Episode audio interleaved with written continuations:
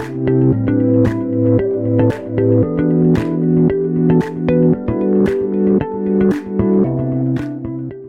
listening to the 10 podcast, the discovery and design channel in health.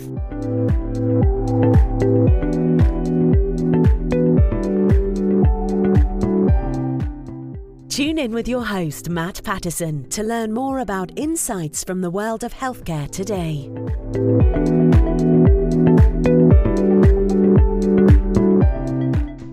Hi there, you may well have been here for the earlier session, and this may just be a continuity of what you're listening to the last podcast. If so, welcome back.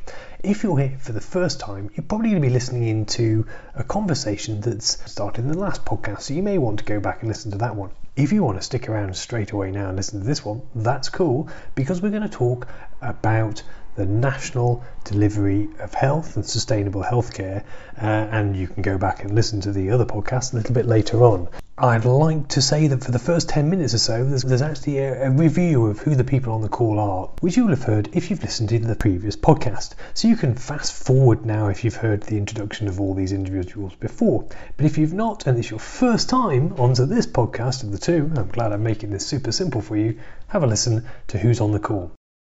So I think it'd be really great if we can go around the group and just do a quick brief introduction about ourselves and our backgrounds, our kind of heritage and where we're coming from and the kind of things we're used to working on. Anya, could you start off by telling us who you are, please? A little bit about your background and yeah.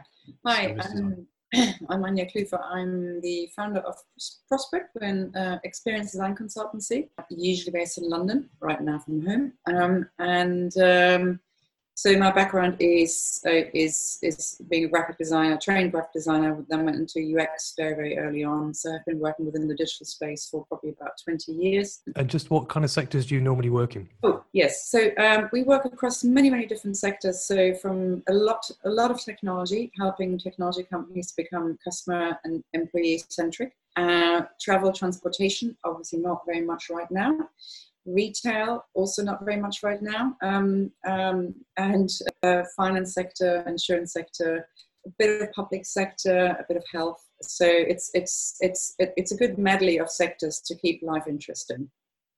Brilliant. Thanks anya. And charlie do you want to go next? Yes um, I guess I guess Martin and I speak for each other a bit, but uh, Coast, our small company, is a film communications company. Um, we specialize in in in developing and producing wanted content, so stuff that people want, film content that's actually talking to rather than selling to by its nature. Um, that can be uh, a 60 minute mental health BBC Horizon documentary, which we co produced last year, or it can be a tobacco free me series for a global insurance uh, brand like AXA. So we are a team of writers and producers effectively, and we harness up with all other talents as we go.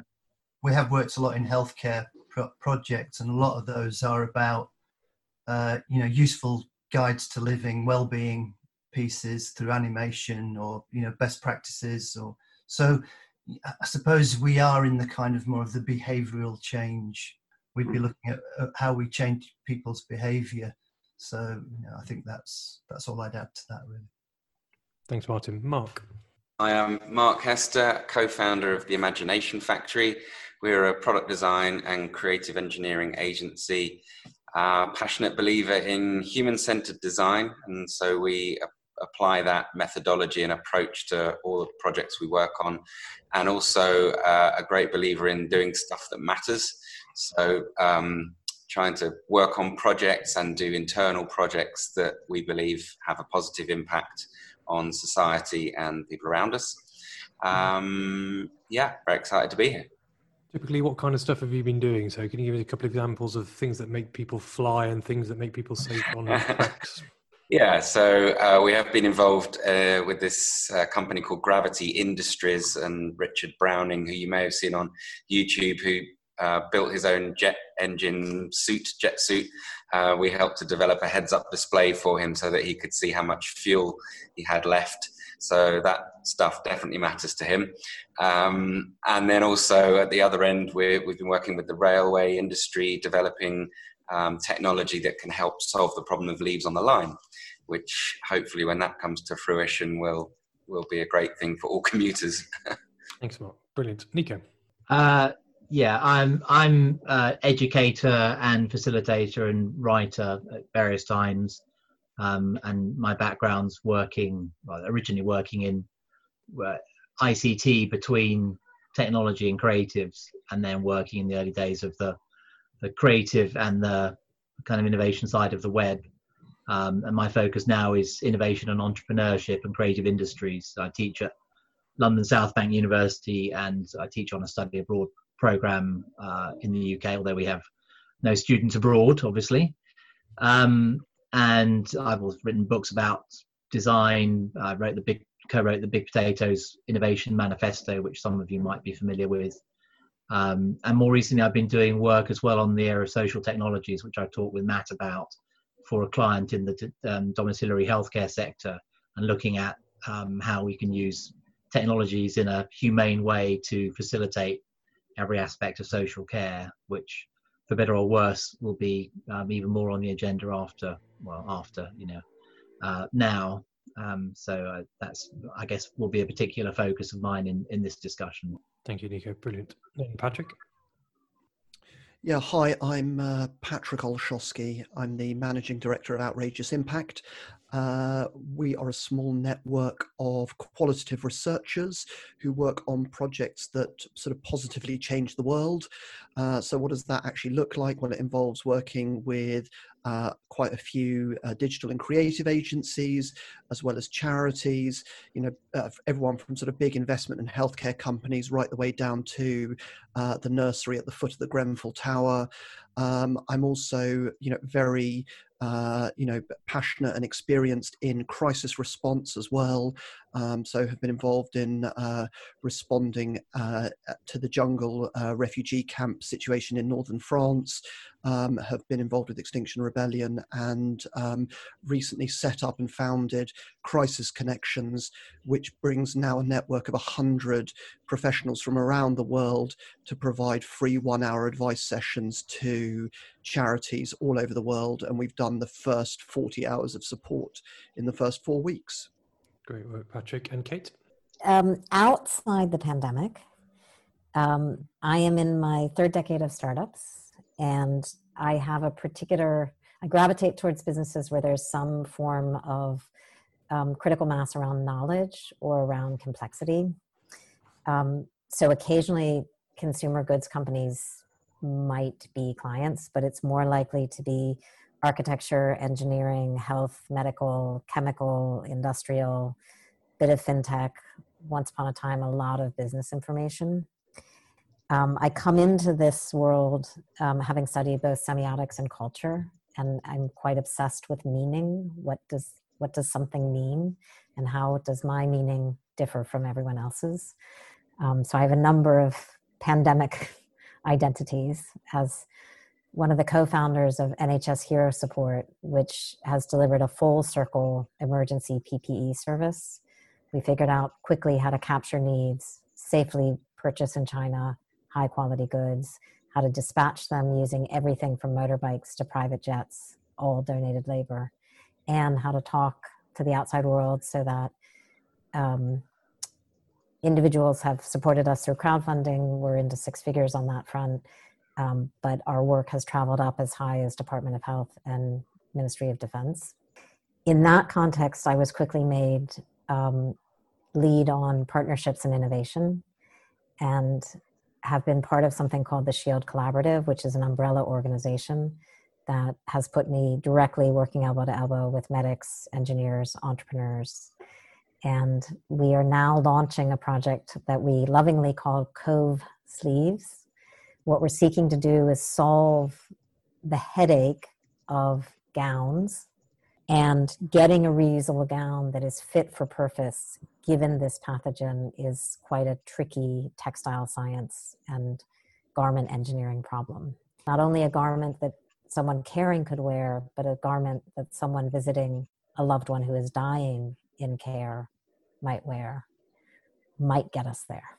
So watch this space. Thank you, Kate. Susie, hi. Wow, that's a lot of experience there.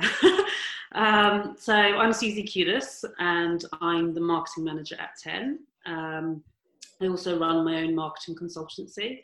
Um, previous to working with Matt, um, I worked for product and service design innovation consultancy, PDD, and I worked there as a marketing executive for eight years. So I've worked within the design field for quite a while. And I'm really looking forward to hearing everyone's opinions and conversations today. Let me remind you where we're picking up from Mark Hester talking about the National Ill Health Service as opposed to the National Health Service, the place we only go when it's too late, when you're ill or when you're injured.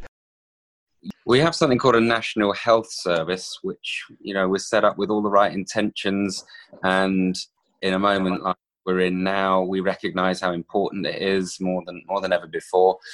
But the reality is, it's not a national health service, it's really a national ill health service because we engage with it at the point when we're sick.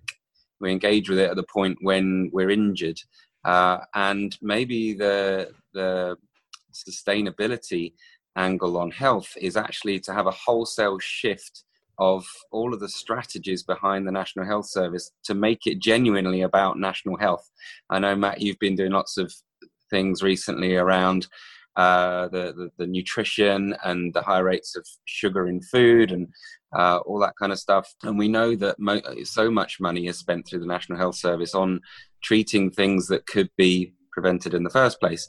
But we also know that more often than not, there's a there's a huge weighting towards people who are uh, less well off in terms of the accessibility they have not only to food that is good and healthy, but also um, the understanding and as you as you've been talking about, other people have been talking about the human behaviours.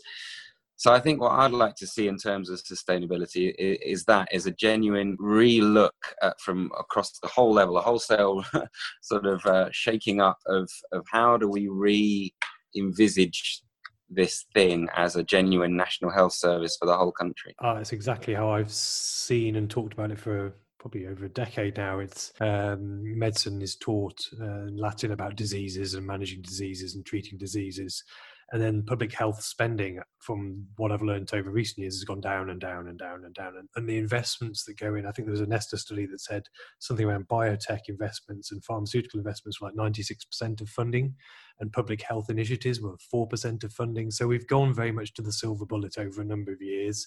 And that's the cool, sexy stuff. And the technology that backs that is the cool, sexy stuff as well the wearables, the digital solutions, etc., etc. But there are a growing number of companies that are trying to do preventative uh, health technology, well-being based technologies, and I think that it's important that they get more airtime and more support.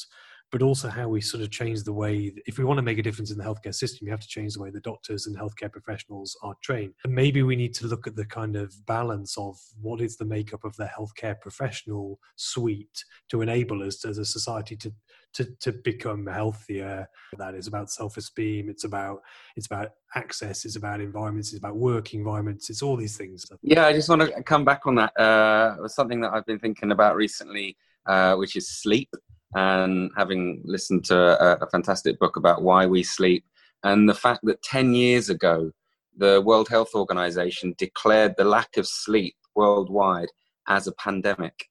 Uh, and yet there's no evidence to suggest that societies uh, or people in general have done anything about this. There's certainly not been the effort gone into it that we've had in the fight against uh, coronavirus. Hmm. Uh, and, I, and I think this this has real implications on the training of health staff as well. Does anyone know why health workers work 12 hour shifts? You have the answer, Mark. I'm hoping this is a quiz where we're going to get the answer at the end. I'm very, I'm very dissatisfied. Well, I know, I know where the idea of um, what, what's the word when they're doing their, their training. Um, the residents. I know where the 12 hour shift for residents comes from, and it comes from a guy who, who wrote the original training uh, manuals, training books, um, long, long time ago, and he he was a absolute advocate of putting in all the hours and 12 hour shifts and then he was just energetic energetic energetic and that's what he believed people should do.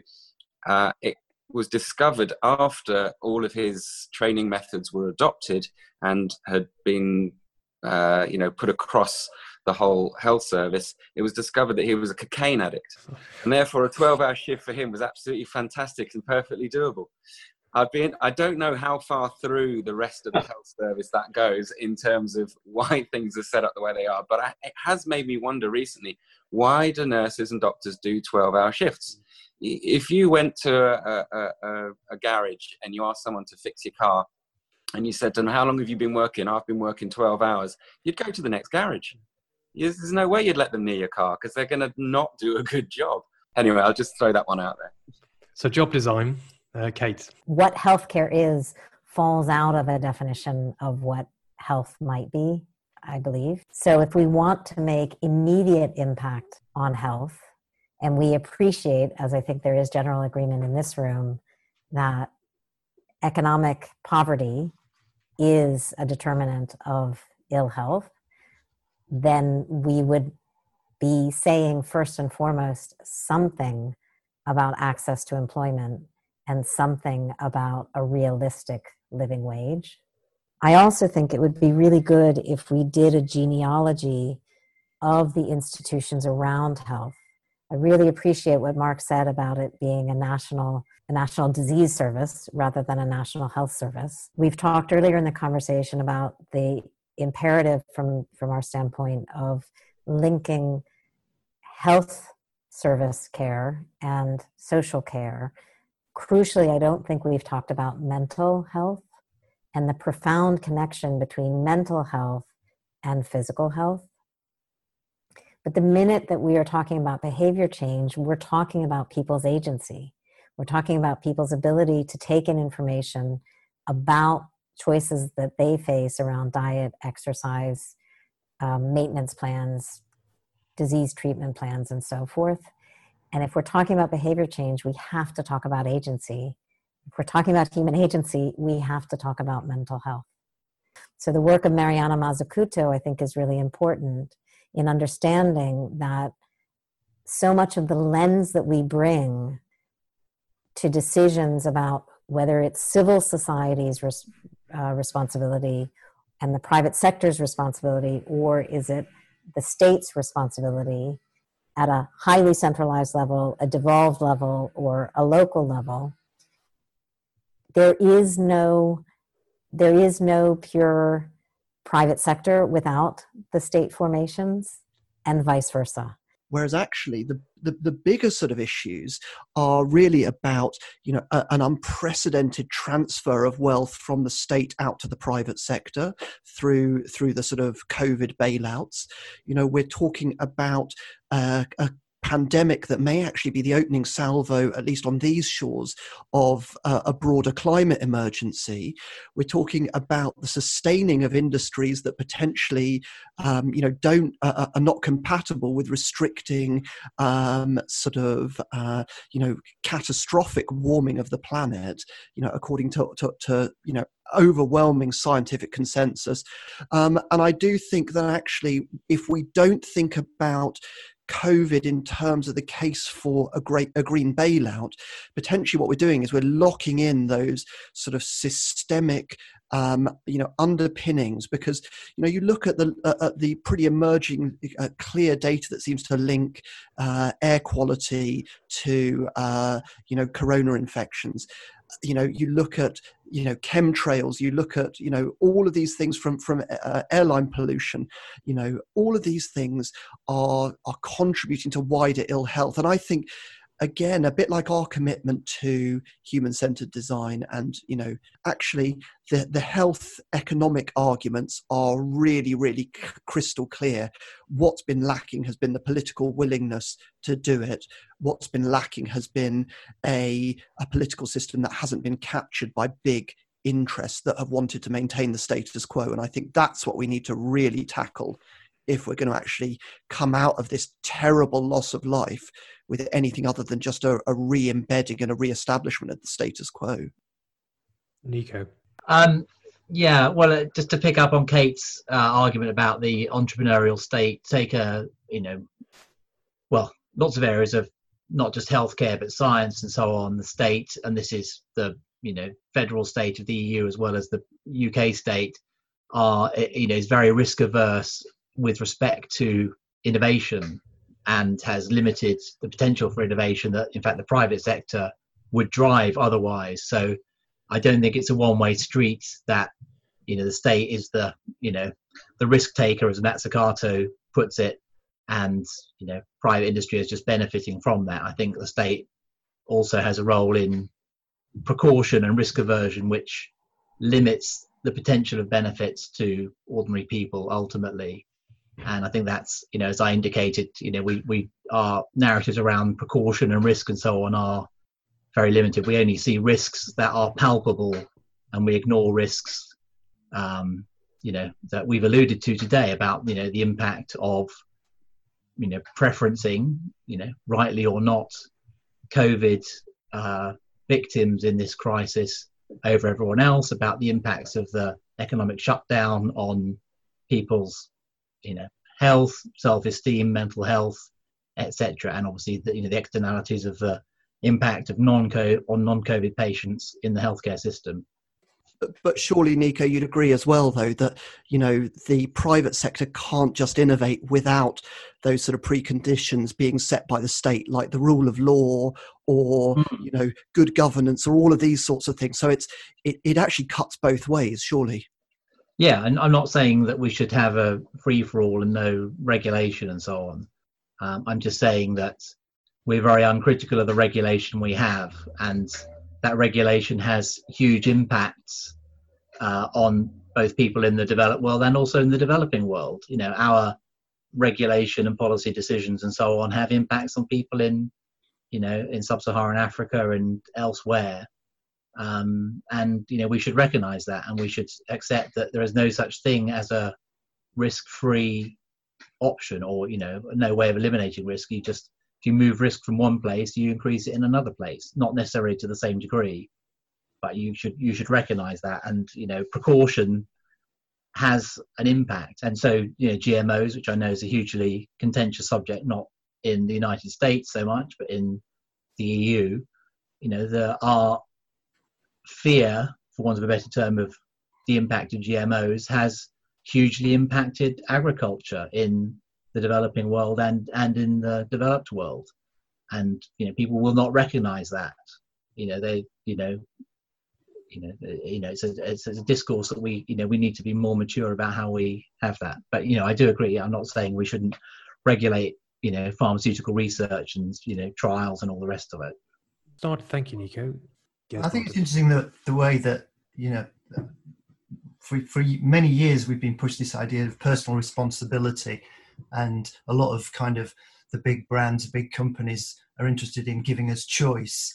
And now, you know, I think the pandemic's thrown into this, thrown back into the spotlight the idea of the common good, which, if you know, is, is kind of an old-fashioned concept in a way. Well, maybe not for people of my age, but the, idea that we kind of embrace the common good that and governments can be big government again and say go inside don't come out and we'll happily do that if we buy into the idea it's for the common good, that we're not all thinking, what do I need to do for my own kind of lifestyle choice? So I think there's some optimism that, you know, there might be some. a third way or a better way of living if we can all adjust ourselves to thinking about the common good and not this kind of you know gold rush for choice all the time kate do you want to come back on that and followed by nico a build on the common good or an example of the of the common good, I think, is the Masks for All work that Matt, you've played such a hand in here in this country. Because the principle of Masks for All is that if I'm outdoors, I'm wearing a mask to protect you from me. Mm-hmm. And I think there's something very profound.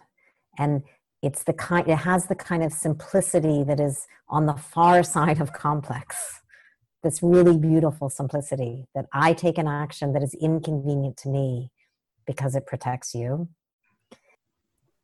And I think the Masks for All thing is the first one I've seen that is not bound by social position, gender, or age. Anybody could adopt it and say, I'm willing to wear my mask to protect you. We've got about sort of 15 more minutes, and I'd like everyone to have a go, if we can, and going around the group of saying, well, maybe go around and say, well, what do we think we've each gained from this in relation to a piece that, what stands out as things you would take forward um, in relation to that? Perhaps starting with Charlie. I don't want to start Charlie, but I'm drawn to uh, Charlie. In reaction to the last chunk of conversation, um, the idea of common good and Kate's description of that, you used the word beautiful twice in relation to that example of, of wearing a mask, not for me, but for you. That's a very profound thought. And I guess we'd all, all nine of us had come across that thought. But, you know, I wouldn't bump into too many people on the street who come across that thought. And I, I think that the things that the things that hit us most powerfully as we go about our daily lives are you know, within the framework of taking the health force, the NHS forward in a sustainable way, the things that hit us most profoundly are the things that those concepts that break paradigms, like that one. And as a communicator, I, I, I would like to see us, this relates to the chat we've had about behavioral change and the points about seeing us as agents of change, our abilities as agents. Uh, you know, how do we? How do we? That on the face of it, that's a very simple thing to communicate. That fine example of common good, that paradigm breaking thought of I'm not wearing this for me, I'm wearing it for you, and that really interests me. How we can turn heads around some simple change, simple mechanisms of change in that sense, around those paradigm breaking pieces. Thank you, Charlie. Patrick, can we come to you? Thank you very much. I would want to um, think about how are we going to cope with the next systemic shock? How are we going to cope with the next pandemic, with the next uh, SARS, with the next avian flu, uh, with the next Ebola? And what can we as a community do to um, be ready for that now because my fear is that is that politicians won't learn the lessons and will, will be unwilling to actually grasp those nettles. And so how can we as a design community come together to prepare for that next pandemic?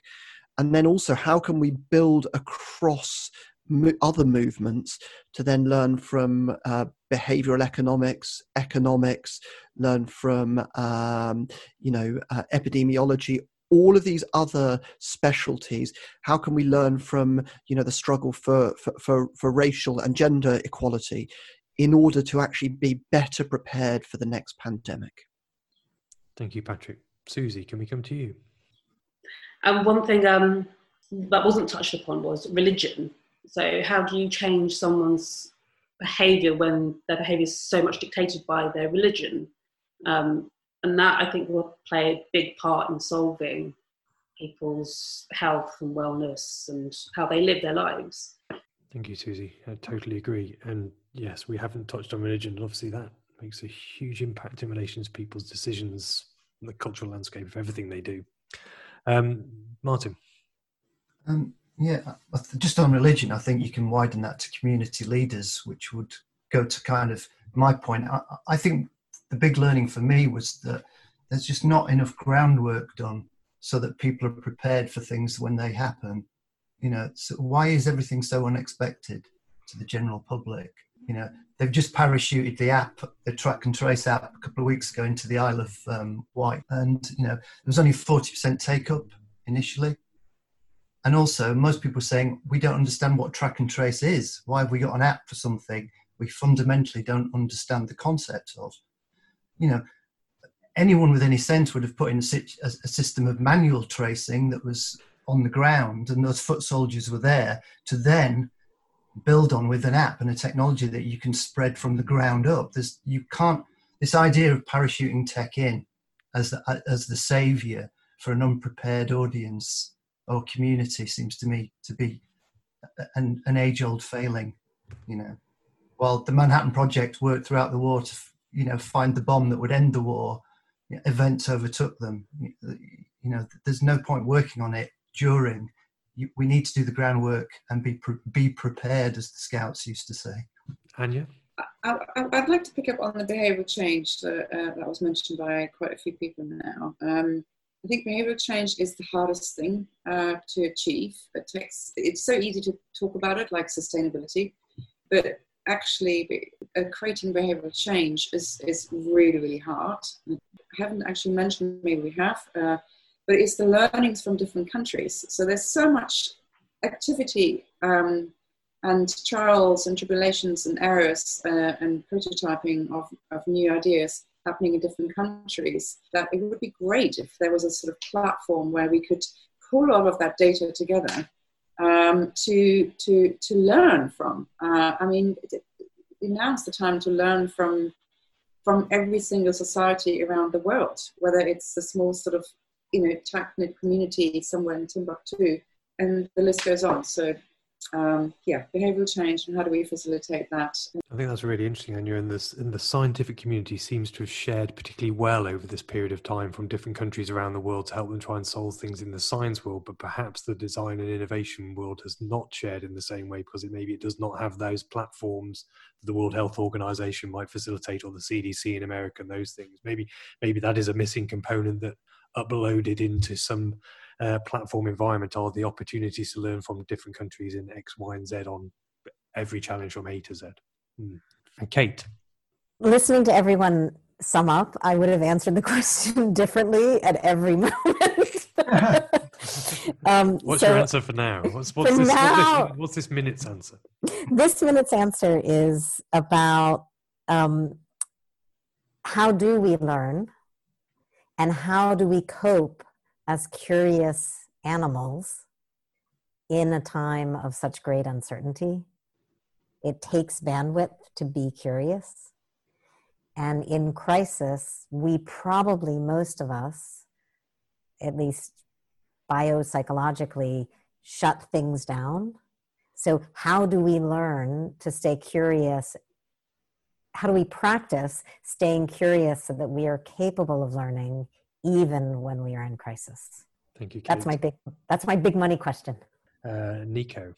Um, well, to be honest, I've been a bit out of the design discourses, and I, you know, I'm be very interested to know or be guided by anybody as to whether there's a any good overview of what I guess particularly product design and service design and to an extent I suppose communication design people have been doing in in response to COVID. I mean, I've been following the creative industries more generally, but more the kind of cultural industry side of things. So I don't sort of feel. I mean, I think Matt, your comment about the networks of you know designer, creative people being less strong than those of scientists is really interesting. Um, I mean, I would say to an extent, I think this sort of you know you know that when there's any kind of crisis, everybody becomes a, a sort of self proclaimed expert on it, or many people do. So everyone's now an epidemiologist and a, I'm a statistical expert and all the rest of it. Um, and I do think this highlights a challenge that we have in the design world more generally, which is, which we say, maybe this, with all due respect, not knowing what we don't know, and uh, not necessarily. I mean, maybe this speaks to Kate's point about curiosity. Um, that we, the more worldly we can be, the better and I not assume things and you know kind of assume that our point of view is right and so on. And you know becomes you know it, you know it's an interesting time because you know these things really matter. You know people actually care what decisions are made. And you know for better or worse that's uh you know means the impact of people who can or professions who can uh really make a difference uh, can be very significant. So I guess I'd encourage, you know, as as as much critical thinking as possible, and obviously as much learning as possible. Yeah, sounds sort of motherhood and apple pie, doesn't it? There you are, Mark. I think you're the last one on the list. Yeah, I've got the benefit of being able to hear. If you could sum the whole thing up, please, Mark, and then make sure we understand it at the end and wrap it up into the key problems. That'd be very useful. Thank you. of course. Well, that's yeah, that's what I've been trying to do. Obviously, uh, no, it's been a really, really interesting discussion. Really great to meet you all, and um, uh, I think for me that there's been so many threads, uh, but I think the way I would sum it up is it's made me think again about um, the sort of economic system that we have in most parts of the world, which is based on this concept of constant growth. And what that then has an impact on in terms of what we eat, what we breathe, how we work, how we play, and how we rest. So you've got like this constant growth model behind everything that drives all these things, and then we seem to be uh, realizing now that, that we it makes us vulnerable to certain pandemics and effects of certain things. Um, when the pandemic caused us to be locked down, the air quality improves, and air quality scientists, for the first time ever, have been able to do massive experiments uh, and and see exactly what the impact of of what we're breathing has on us. We've realised that there's absolutely no doubt about the metabolic effects on how someone's body responds to the virus, and people are realising how work can be completely different. And I think coming back to that mental health um, thing that was mentioned as well, super important. And you know what will be the the outcomes, what will be some of the positives and some of the negatives. So I guess the challenge to the design community is if you look at that as a system, how do we design a better one? Do we start with challenging the constant growth model, or do we work um, at the end of, of uh, you know how, how we sleep better, how we eat better, how we work better, etc. That's my thought. Thank you, Mark. That was actually amazingly well summed up and better than I could have done. So I'm really glad I left you to the end. Thank you. Thank you for doing that. Um, I think it's been fascinating because I think there's so much we've covered in a short period of time, and and then perhaps off the back of this next conversation is the work and play and how you then deliver work and play because we've we have just naturally touched into that space. I just want to say thank you because this experience today, it feels to me, is what you and I spoke of when you were first dreaming up 10. Why so? Because what we devil's advocate what we talked about was um, the necessity to short circuit the commissioning process by which design, problem solving, innovation is procured. At that point, we spoke of the corporation that the corporation timescales were inappropriate to the challenges the corporations themselves were seeking to meet. And 10 would offer a platform for faster problem framing and problem solving by working in a way that is different to the old agency model. And what I see in the framing of the Great British Design Challenge is the how by which that might work and I think events have moved on from that conversation to the point where the client for the work could be society, could be central government, could be devolved government or local government. But the idea of this kind of conversation springing out of the design world rather than being locked into think tanks, which are so often not transparent about where their funding comes from, is for me a healthy sign about civil society. So good on 10 and good Thank for civil society. I'll let you uh, love you and leave you and let you go back to the sunshine. Bye, everybody. Thanks, Matt. Goodbye, nice to meet you all. Thanks, Matt. Lovely to meet you. Thank, Thank you. Thank you. Come back to you all soon. Thank you, everybody. Yeah, great. Good, good job chairing, Matt, as well. Yeah, very good. Great job. Thank you.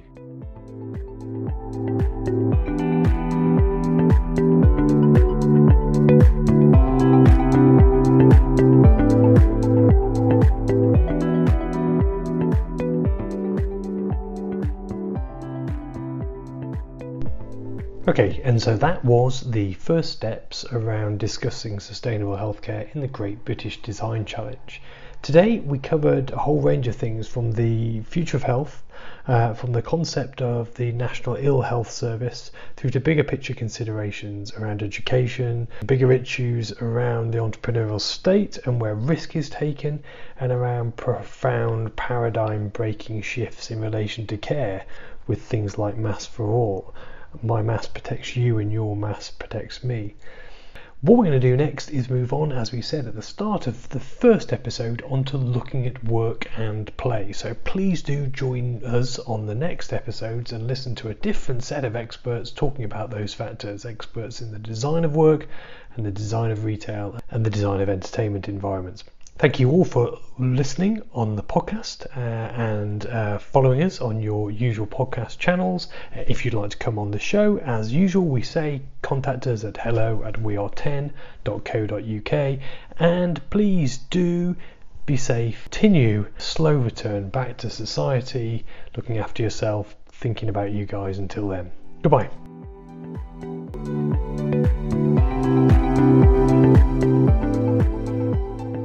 You've been listening to the 10 podcast. Subscribe on your preferred podcast provider. Also, do let us know what you think of today's episode.